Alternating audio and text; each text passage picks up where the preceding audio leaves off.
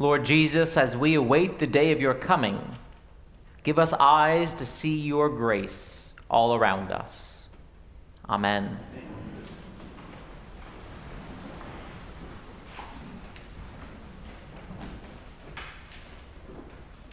If we are doing God's work, then why is the church's budget so tight? If God cares about justice, why is there so much iniquity and injustice in society? If love is the way, then why does it seem like bullying and greed get better results? If Jesus gives us the peace that passes all understanding, why do so many struggle with depression, anxiety, and addiction? Or, in the words of John the Baptist, is Jesus the Messiah, or are we to wait for another? Would it be better for us to put our trust in strength, our investments in the market, and our hopes in self-improvement plans? In last Sunday's sermon, we heard how John the Baptist is a model for us in faith, as he shows us what it means to be a pointer, paver, and prophet. Well, this Sunday, John remains a model for us as he shows us what it means to be human. Remember last Sunday, John was energized in his faith. He had confidence aplenty. He called the religious leaders a brood of vipers and cautioned us that the axe is lying at the root of the tree. Well, today we have a different picture of John the Baptist. He's in prison. His vigor has diminished. His confidence is shaken. St. Teresa of Avila once said, "God, if this is how you treat your friends, it's no wonder you have so few." John would probably agree with that sentiment. Life is not always or often easy. To be sure, we all have moments of grace and joy all around us, but frustration, disappointment, pain, and struggle are constant. It's okay to admit that. It is okay to admit that things are not okay. And if things ever feel too overwhelming and you need help, please know that you can call me anytime, day or night. And if those difficulties ever seem like more than you can or want to handle, there's a new suicide and crisis lifeline. You just dial or text 988. For help. This can be a difficult time of year for many people, but know that because of God's love for us in Jesus, we are never alone, and there is always hope. And even if we are not in a place of despair to that point, we all have stress, worries, anxieties, regrets, pains, doubts that we carry with us. It seems like we're doing all the things that we should be doing, all the things that we were taught to do. And yet, as it turns out, life is more complicated than baking a cake. Things don't always turn out the way we want them to. This is where John is. He has been faithful to the ministry that God gave him. He's done his part in preparing the way for the Messiah. He's expecting God's kingdom to arrive.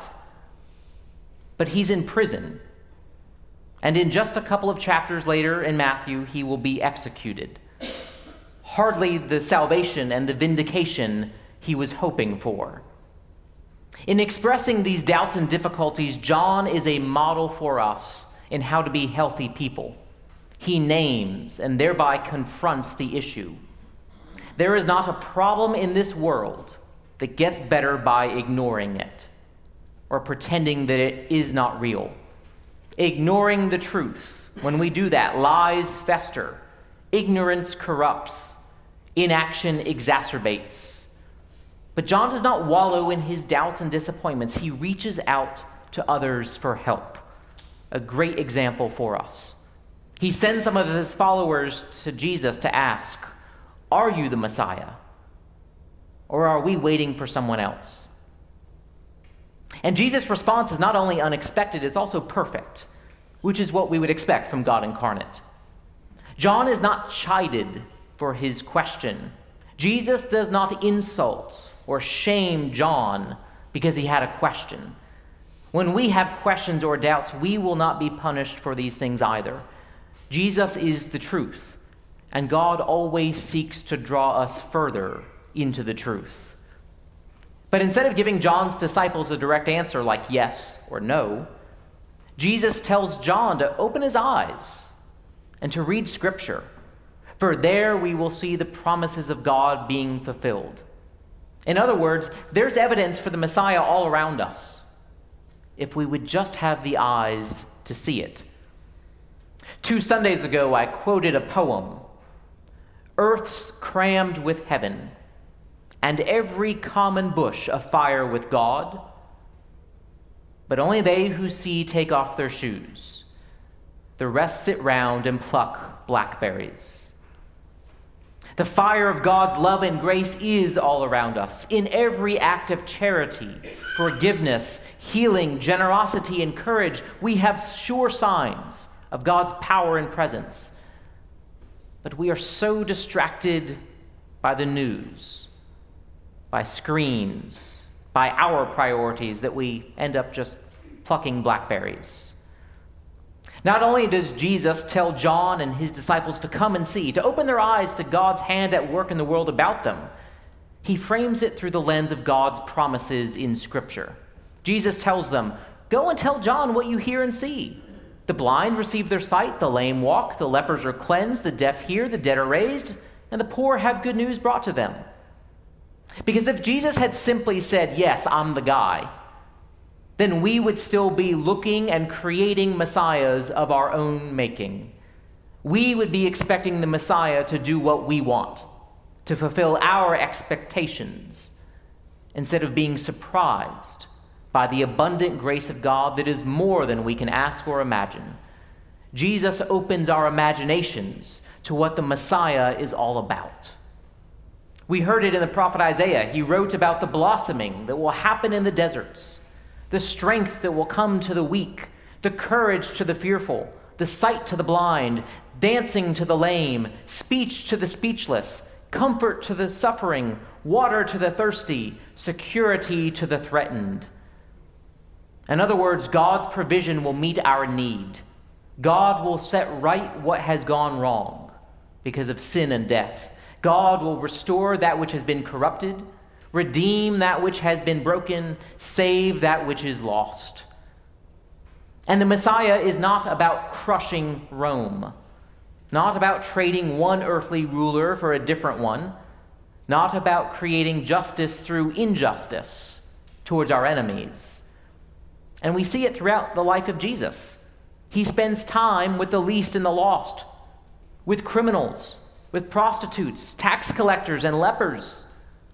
And it's telling that Jesus, the Messiah, did not spend his time doing workshops for the wealthy, telling them how they can better use their resources.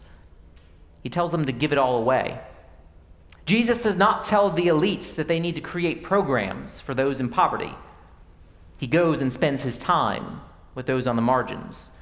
Jesus does not tell people how to find their authentic selves.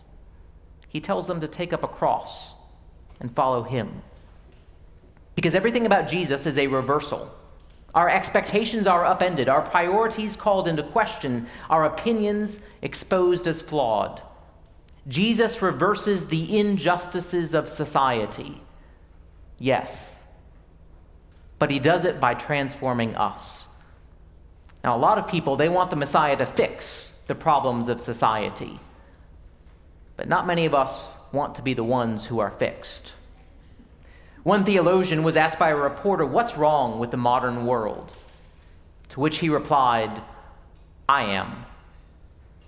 The problems in our homes, in our economy, in our church, in our city, in our nation, in our world cannot be fixed apart from us. Because if every one of us, if every person on the planet was gone tomorrow, well, the problems would go away as well. That should tell us something about the nature of our problems. It's us.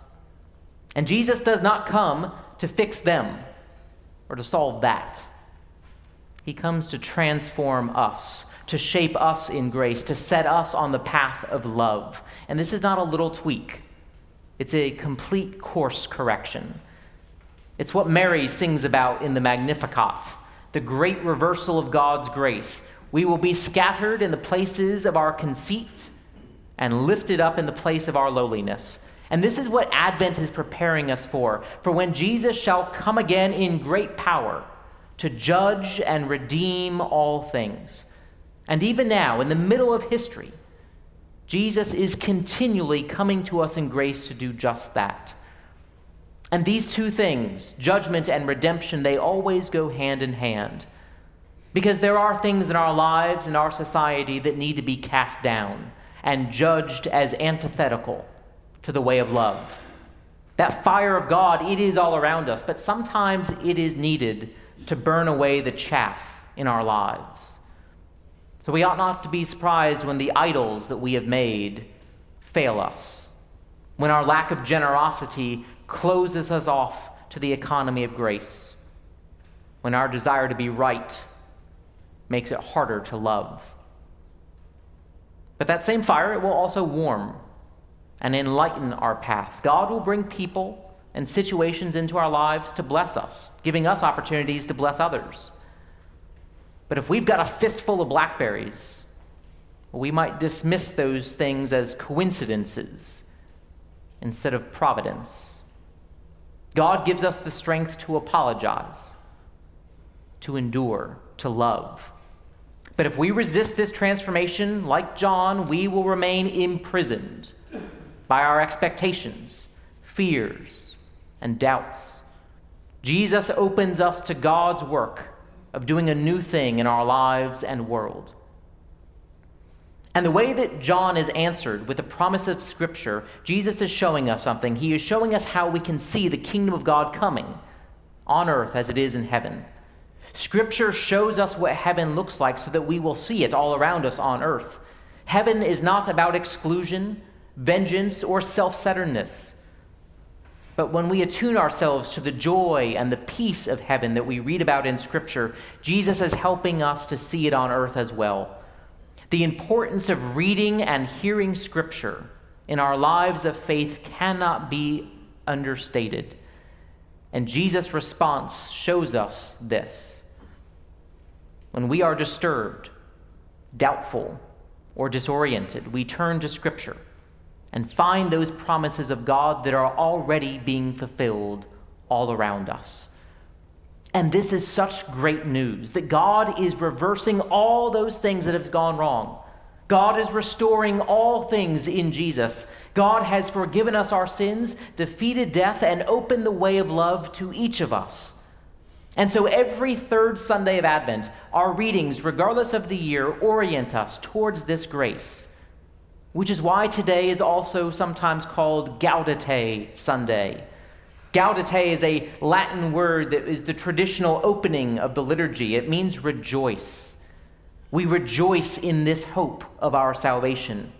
It's why the candle in the Advent wreath for this week is pink, a lighter, more joyful and expectant color than the deeper blues and violets. Think about the sunrise.